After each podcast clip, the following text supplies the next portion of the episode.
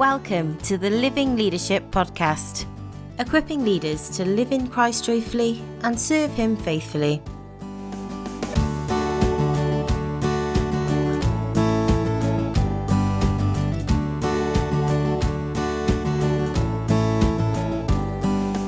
Hello and Happy New Year from the Living Leadership Podcast. In this week's episode, I'm delighted to share with you a talk from our archives.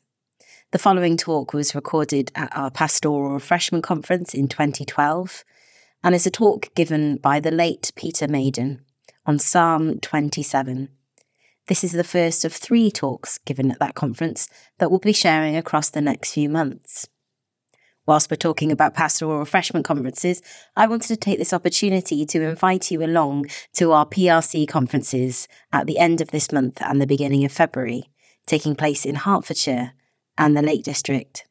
These are a wonderful chance to get away, to relax, and to be refreshed in God's Word with other people in leadership positions around the country and spouses of those leaders as well we'd warmly like to encourage you to come along, and there are still some spaces available. Booking will close on the 11th of January for Hertfordshire and soon after for the Lake District, so do make sure to visit our website to find out more if you're interested. The website address you'll need is www.livingleadership.org forward slash PRC. That's P for pastoral, R for refreshment, and C for conferences.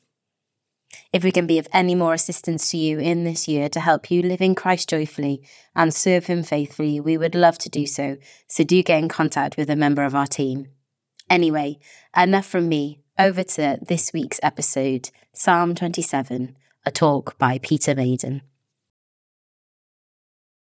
It's a real privilege to be here because to be speaking once a day for three days at a conference is almost a definition for me of pastoral refreshment. So um, I'm really looking forward to uh, a bit of refreshment as well during these three days. Maybe I should just tell you a little bit about myself. Um, I live in Carlisle, just eight miles south of the Scottish border, and that's the international headquarters these days of Operation Mobilization.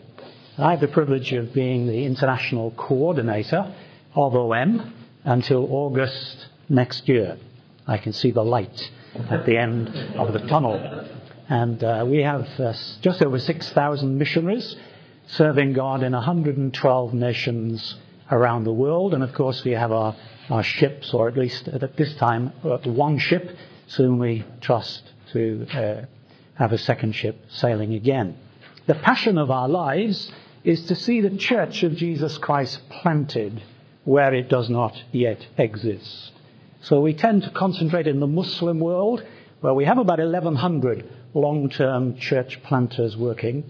We concentrate in the Hindu world, where we have about 3,000 people uh, planting the Church of Jesus Christ. And just in the last seven years, we've seen 3,000 churches established in the land of India amongst the Dalit people.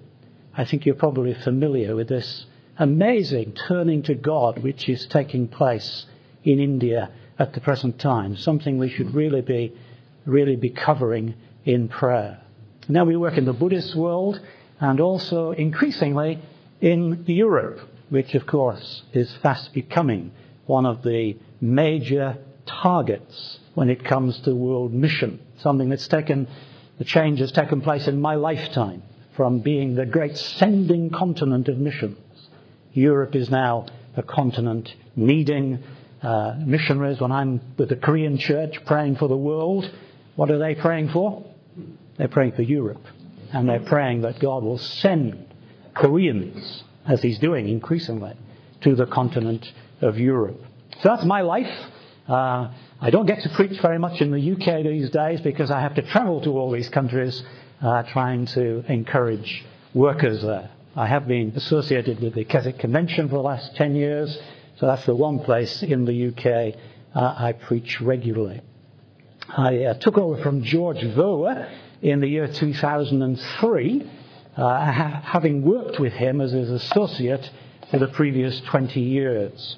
So if any of you want to know about working with extrovert leaders when you're an introvert yourself, then I'd love to have a discussion with you. It's been a, an interesting journey.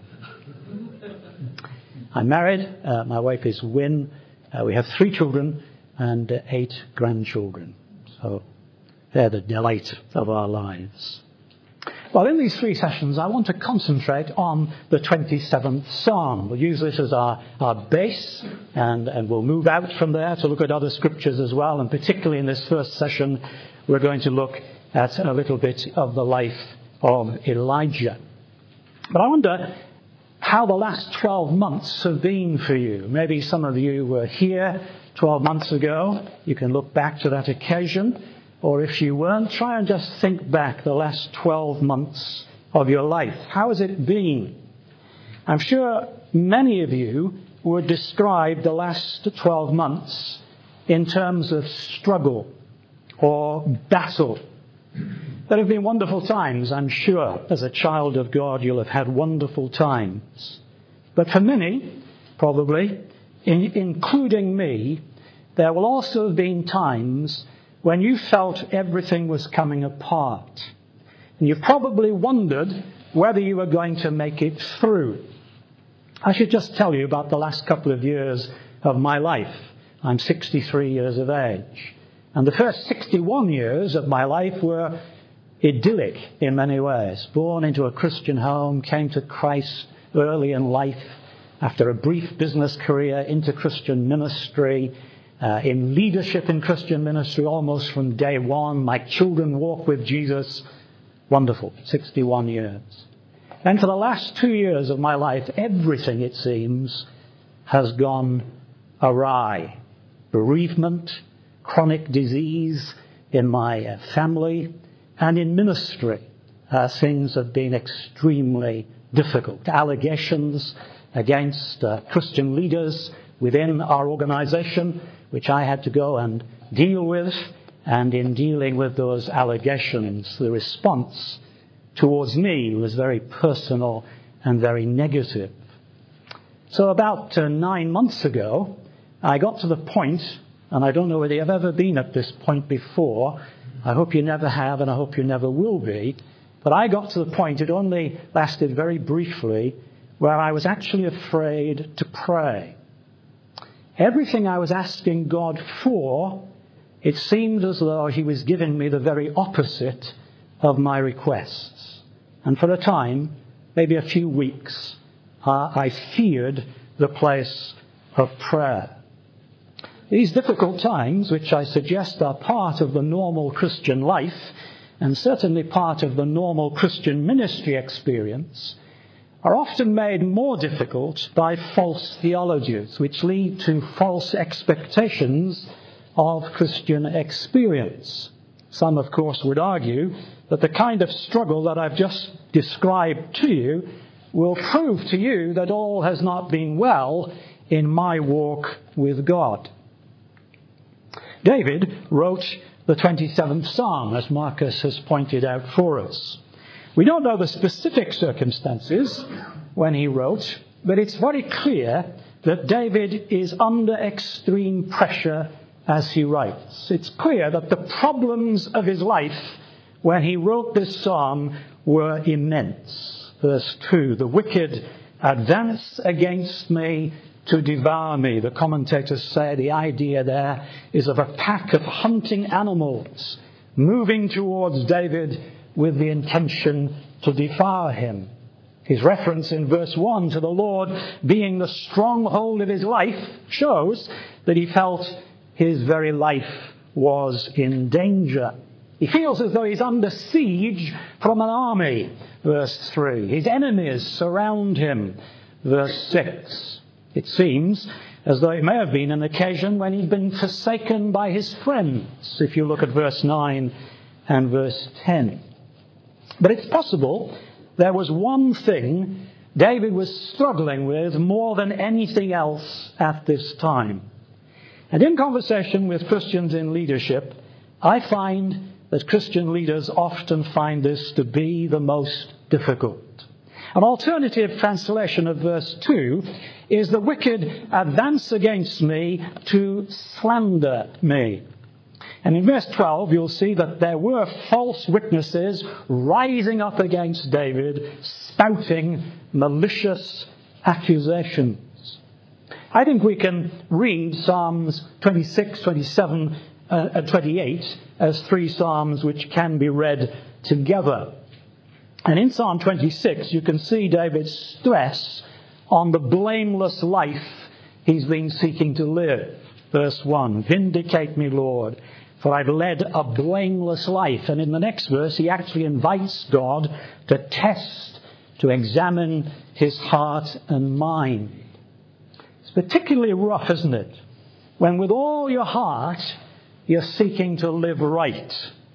You're really seeking to please God and yet all you get is criticism and false allegations. Many Christian leaders have shared with me over the years that this is the opposition that they find most difficult, most destructive in their ministry. So, what were David's circumstances when he wrote this psalm? I said earlier we can't be sure, but the best guess that he is that he was struggling with the situation described in 1 Samuel 21 and 22. And you'll remember, I'm sure, uh, the, the, circumstances described in those two chapters. Uh, they describe the agreement that Jonathan made with David that he would find out from his dad, King Saul, uh, just how Saul felt towards David. And you'll remember that Jonathan got into an awful lot of trouble just for asking. But Saul made his position very clear. It couldn't be misunderstood. 1 Samuel 20, verse 31 Send someone to bring David to me, for he must die. Difficult to, under, to misunderstand uh, that statement. And David flees first to Nob, where the help, with the help of Ahimelech, the priest, uh, he, he, he gets some security for a brief time but that uh, help which the priest gives eventually costs Ahimelech his life. Then he flees to Achish, king of Gath, where he has to feign insanity, remember, just to survive. A brief stop in the cave of Adullam before he gets some help from the king of Moab in Mizpah. And he requests that the king of Moab would allow his father and mother to stay there until, to use David's lovely words, until I learn what God will do for me. Now, it's that request which, for some interpreters, suggests the link between this psalm and these incidents. In verse 10, he makes this statement Though my father and mother forsake me, the Lord will receive me.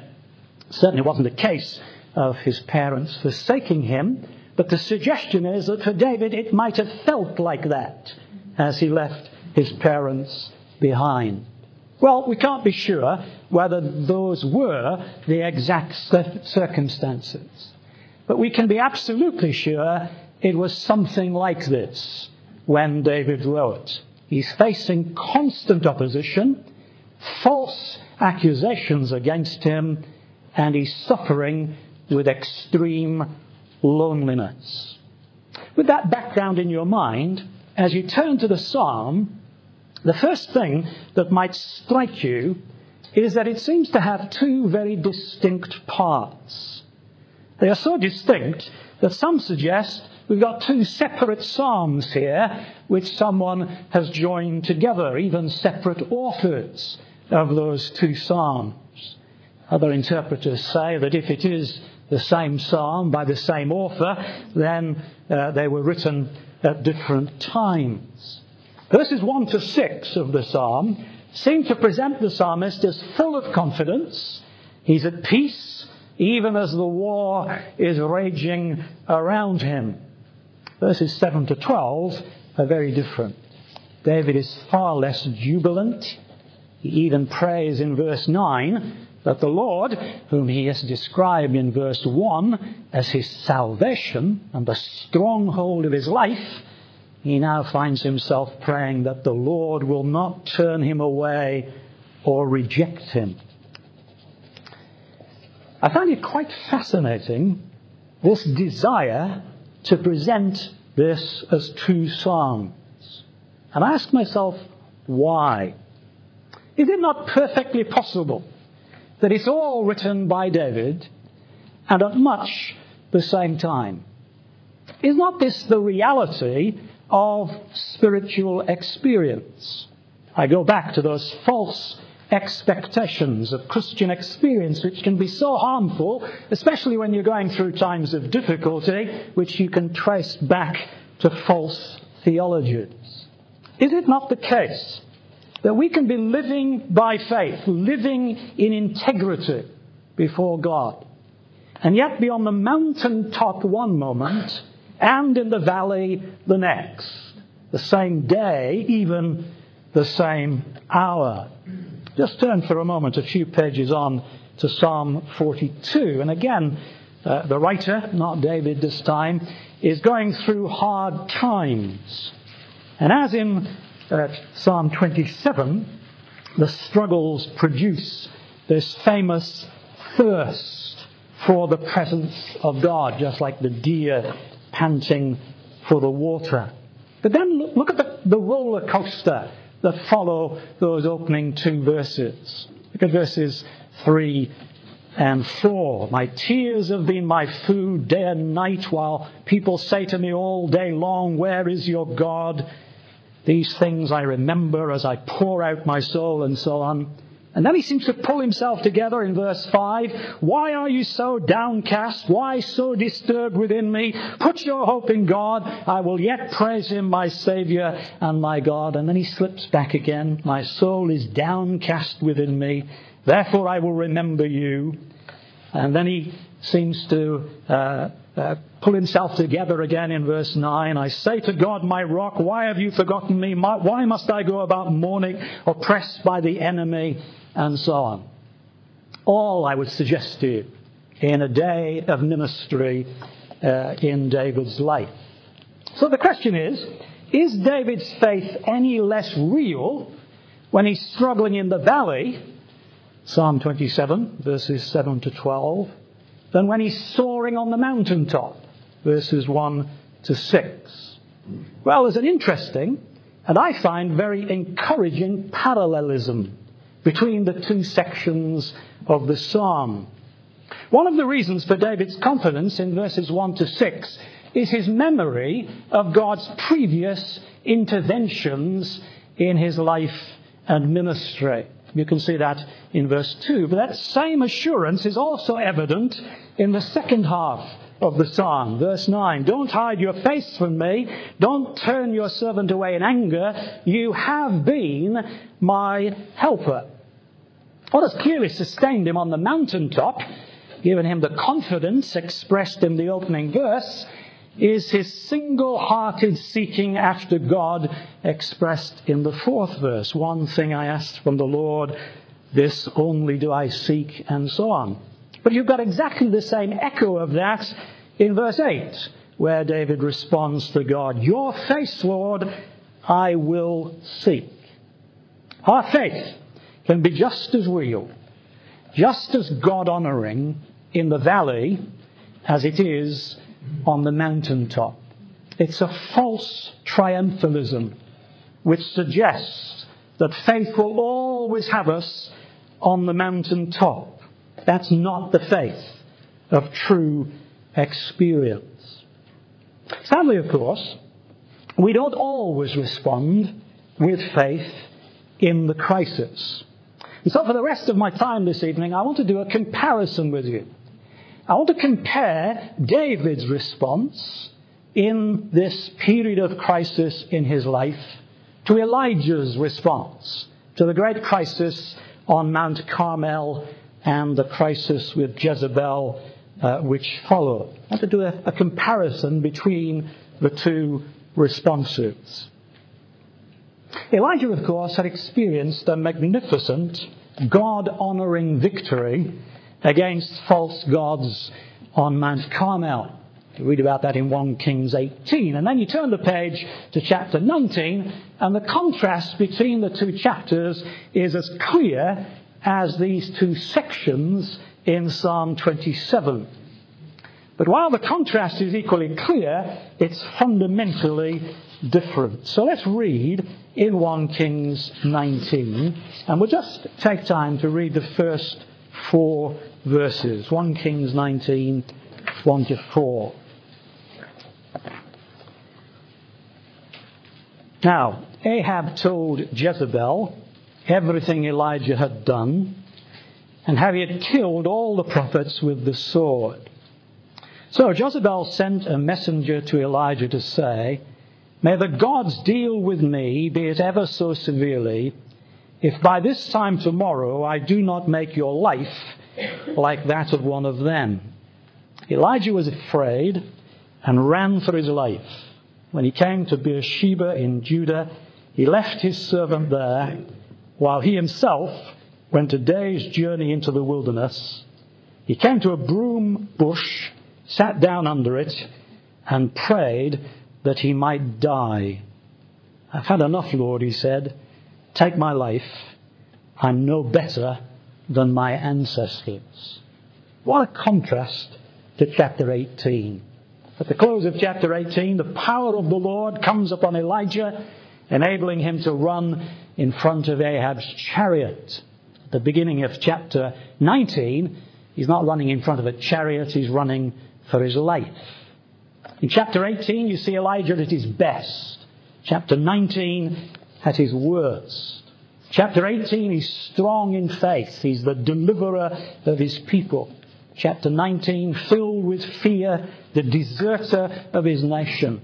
Chapter 18, he stands strong before 850 false prophets. Chapter 19, he's panic stricken, running away from one woman, or of course, I admit, no ordinary woman.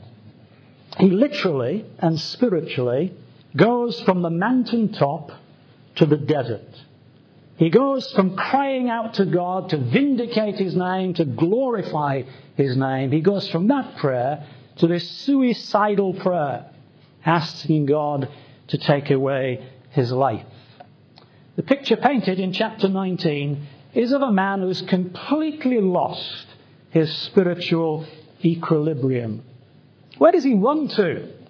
Beersheba, of all places. This was the territory of Jehoshaphat, whose son had married the daughter of Ahab. He dare not remain there, so he goes a day's journey into the desert. Alone, utterly dejected, clearly exhausted, Elijah collapses under a broom tree. What a contrast to David's response to difficulty. How can two leaders in the work of God respond to difficulty so differently. I just want to draw out for you three contrasts between their response to it. Number one, Elijah responded immediately. David had learned the secret to wait upon God. 1 Kings 19, verse 3 Elijah was afraid and he ran for his life. No mention of, it, of him even pausing to ask God for help or for direction in the crisis. How does Psalm 27 end? Wait for the Lord. Be strong. Take heart. Wait for the Lord. Now, Elijah had a history of hearing the word of the Lord directing him. If you think back to the beginning of chapter 18, we read there, after a long time, in the third year, the word of the Lord came to Elijah. He'd been waiting, not for days, not for months, but for nearly three years for the Lord's instruction. But now, he's in a panic. Fear destroys faith. Self preservation replaces the fulfilling of God's purposes as his priority in life. I suppose one lesson which God has been teaching me in these past two years is this waiting lesson. By nature, I am an activist. I like to fix things. And I'm expected in my ministry, in my leadership role, I'm expected to fix things for other people. I'm expected to be the calming influence when crisis hits Operation Mobilization. So when things go wrong in my family, as they have in the last couple of years, or in my ministry, as they have in the last couple of years, my immediate response is to rush out and to fix it. It takes an awful long time, or it has taken me an awful long time, to learn the lesson of waiting.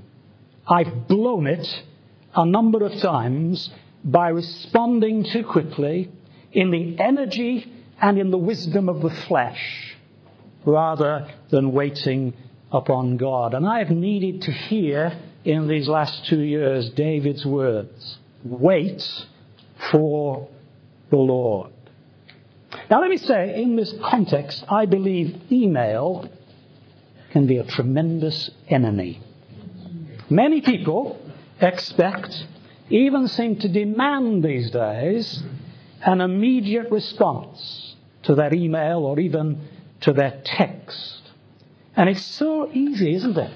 To respond with an immediate but thoughtless and probably prayerless response. Do you remember when you had to take out your fountain pen and a piece of paper? We've decided in OM that we will not deal with difficult or potentially divisive issues by email. However, it's one thing to make that decision, quite another to practice it. Email is so incredibly difficult to control, especially now with our smartphones on which we can receive and immediately send a responding email 24 7. Have you noticed that often, if you don't make an immediate response to a difficult email, sometimes the sender will come back before you respond with a more thoughtful word. Or someone else will send a message which clarifies and simplifies the difficult issue. I do think we need to slow down. I do think we need to learn to wait. Now, of course, I know the dangers of procrastination. I know the dangers of inaction. But I think we see in Elijah's response the grave danger of action which hasn't been truly thought through and truly prayed through. So there's the first contrast. Elijah responded immediately without even bringing the matter to God. David had learned to wait upon the Lord. Second uh, comparison Elijah took his eyes off God and he responded to the surrounding circumstances. David, without minimizing the difficulties, kept his focus firmly on the greatness of God. Now, Elijah had trusted God to deliver him from the anger of Ahab, but that same faith is not evident when it comes to Jezebel. God had miraculously fed him at the brook Cherith, sustained him at the home of the widow in Zarephath, strengthened him on Mount Carmel, but all of that is seemingly forgotten in the face of Jezebel's threats. When I was uh, thinking about this uh, earlier this week, my mind jumped ahead and I, I compared for a moment Elijah to Elisha. You remember that incident in 2 Kings? It's, it's, it's actually quite an amusing scene. The Arameans are at war with Israel. And Elisha keeps telling the king of Israel where the Arameans have camped. And the king of Aram is convinced there must be a spy in the camp. So he summons his officers. Which of you is on the side of the king of Israel? And they plead, of course, total innocence. And they say it's all down to Elisha. And then you get that great phrase. Elisha the prophet tells the king the very words he speaks in his own bedroom. Must be hard to conduct a war in such circumstances. The king of Aram is not happy. He surrounds Elisha's house with his army, and Elisha's servant is panic stricken. Oh Lord, what shall we do? Now listen to Elisha's response and compare it with Elijah's response to Jezebel. Here's Elisha's response Don't be afraid. Those who are with us are more than those who are with them. Physically, of course, they were completely on their own. But Elisha brought the living God, the Lord of the hosts of heaven. He brought the living God right into the center of the situation. Take time to read the rest of the chapter and see how God intervened in response to Elisha's faith. It's very interesting also to notice that Elisha is more concerned for his servant at this time than he is concerned about the problems around him. His prayer in the middle of this crisis is actually for his servant. He prays that his servant might learn lessons from this situation. Oh Lord, open his eyes so that he can see. In the crisis, Elijah looked at the circumstances and ran for his life. David looked at the circumstances and brought God into those circumstances. If you just take a, t- a moment uh, before you go to bed just to read through Psalm 27 and notice how many times David refers to the Lord, the Lord, the Lord, over and over again, right through the psalm. When the crisis comes, am I going to wait and bring God into the situation? Or more accurately, am I going to recognize as I wait the presence of God, who is right at the center of every situation that I face? So Elijah responded immediately. David had learned to wait. Elijah looked at the circumstances and panicked. David recognized the Lord of the hosts was right there in the center of the situation he was facing. Thirdly, as I've already mentioned, but I want to underline it, David recalled God's previous interventions in crisis times. Elijah seems to have completely failed to do so. The second verse of Psalm 27 can be interpreted as David reflecting back on divine, on, on past divine intervention. Or it could be an expression of his assurance that God will intervene in a time of crisis. The authorized version puts it like this When evildoers draw near against me to devour my flesh, my oppressors and my foes, they stumbled and fell. So if you take that rendering, it seems David is thinking back to previous interventions. And the language is very interesting. Evildoers planning to devour his flesh. You recall Goliath's taunt to the young shepherd boy, 1 Samuel 17:44. Come here, he said, I'll give your flesh to the birds and the wild animals. I wonder if it was the memory of God's intervention as he faced Goliath that gave David such confidence in God to face this crisis. If it was, it's very interesting because what gave David confidence to approach Goliath? Well, remember his words to Saul in that same chapter.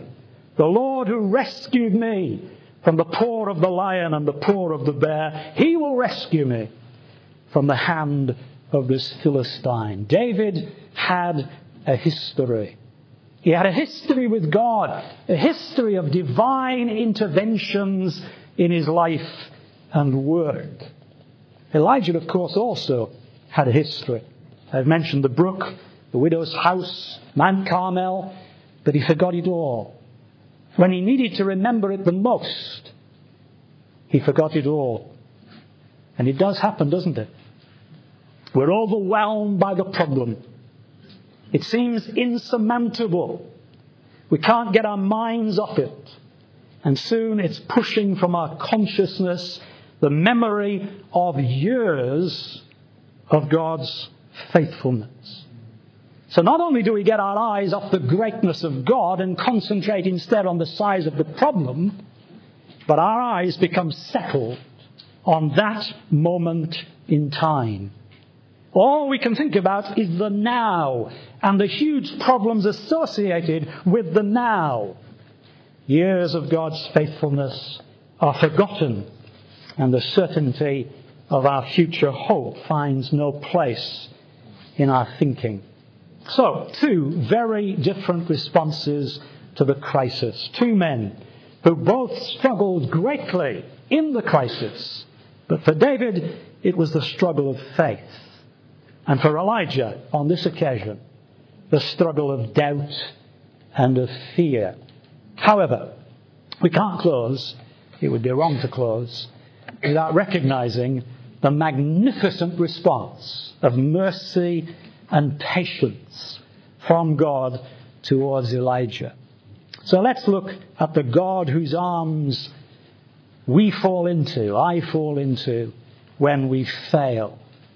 It'll be material familiar to many of you, but don't switch off, please. Let's just go over it again, even though you're familiar with it, for our encouragement. After Elijah's suicide prayer, take my life, I'm no better than my ancestors, this is what we read. Then he lay down under the tree and fell asleep. Sleep. Who gives his beloved sleep? This was God's first gift to his weary servant. You've all had that experience, I'm sure, and I've had it regularly in the last two years, of desperately needing sleep. And certainly wanting to sleep, and yet the issues you're struggling with just go round and round in your head. Sleep is a wonderful gift from God. In passing, I wonder how much physical uh, and emotional exhaustion was at the root of Elijah's failure. We know, of course, how closely the emotional and the spiritual and the physical are all linked. And Elijah had every reason to be exhausted after that heavy day on Carmel. And then imagine the emotional, psychological challenge of moving from that great victory on the mountain to the stubborn, highly threatening resistance of Jezebel the next morning. Sleep, a wonderful gift from God. But I wonder if there was a particular reason for Elijah's excessive weariness. I'm sure we're all familiar with Elijah's words recorded in chapter 19 and verse 10. He says to God, I've been very zealous for the Lord Almighty. The Israelites have rejected your covenant, torn down your altars, put your prophets to the sword. I'm the only one left. And now they're trying to kill me. You see, Elijah had come to the view that everything depended on him. His activity. God, of course, would soon inform him how wrong he was. And it's a regular error in leaders. Certainly been a regular error in my leadership life. We begin to live as though we are indispensable. It all depends on us, so we get involved in absolutely everything because without us it will fail, won't it? We don't take adequate holidays because what will happen if we're not there? And it even can get to the ridiculous point that we don't take time to pray to pray to the God whose work it is, and without whose power we know, at least theoretically, the work can never be done, but we don't take time or adequate time to pray to Him because we're so busy doing the work itself. God gives rest to a weary servant, someone whom I'm sure He saw as honorably wounded in the battle. Then, you know, he wakes to the touch of an angel, a prepared meal, then more sleep, and he's woken to more food. Only then is he encouraged to continue his journey. I'm sure later in life, Elijah would testify, you know, it was when I was under the broom tree that I really understood the depths of God's covenant love for me. It wasn't when I was on the mountaintop standing against those 850 prophets.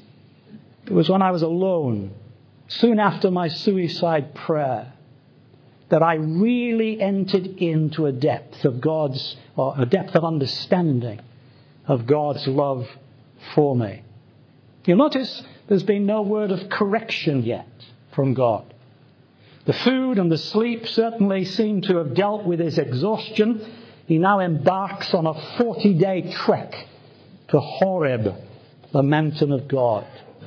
And of course, there was no place on earth, no place on earth where the presence of God had been more clearly evident than this mountain. Here, God appeared to Moses in the burning bush. Here, the law had been given when God had spoken out of the fire. Here, Moses had communed with God for 40 days and 40 nights. This was just the place for God to meet again with his dejected servant Elijah. So even though Elijah may have been moving away from where he should have been, God in his providence intervenes. My mind went immediately to Psalm 139 verse 9. If I rise on the wings of the dawn and settle on the far side of the sea, even there your hand will guide me. Your right hand will hold me fast. Let's return to Psalm 27. And in verse 8, we see in the middle of his struggles, God encourages David, seek my face. And David's response, living in faith and obedience at this time, is immediate. Thy face, Lord, I will seek. And it's clear that God's desire is to get Elijah to do exactly the same thing. He's been running away in fear, and God will get Elijah once again to the place where he will seek his face and once again listen to his voice. Ian Provan feels there's a significance in the 40 days and 40 nights of the journey. Was Elijah to remember the 40 years of Israel's wanderings? As he moved towards Horeb, did he think of the 40 days and nights Moses had spent there alone with God? Provan puts it like this Is Moses to be the servant or stubborn Israel when he gets to the mountain. At the mountain, he enters a cave. I wonder if it was the same cleft in the rock where Moses was when the glory of God passed by. Elijah is finally alone with God. God has provided rest, food, and now a solitary place. Three things I think we should all think about if we ever find ourselves exhausted and dejected. And finally, the time has come for Elijah to think of what he's done. He's now ready for God's gentle rebuke. Just a question What are you doing here, Elijah? Not a word of condemnation, it's a caring word meant to cause the hearer to examine his own life and to get back on track. Elijah, I'd begun the reformation of my people and I was using you as my servant. The first significant step had been taken, but, but what are you doing here, Elijah? And I wonder if this is why some are here for these three days. Maybe no huge crisis in your life as there's been in mine. Thank God for that and enjoy it while it lasts but just maybe a small, almost indiscernible drift from where you know you should be. And God says to us this afternoon just what He said to Elijah What are you doing? Being where you are. I desire a face to face with you. And I'll go to any degree to get that face to face time with you. God says to us, I think this afternoon, as he says to David, Seek my face. David answered far more readily, far more immediately than Elijah, at least on this occasion. Listen again to his response. And let's make this our response in these three days. Your face, Lord, I will seek. Let's just pray together.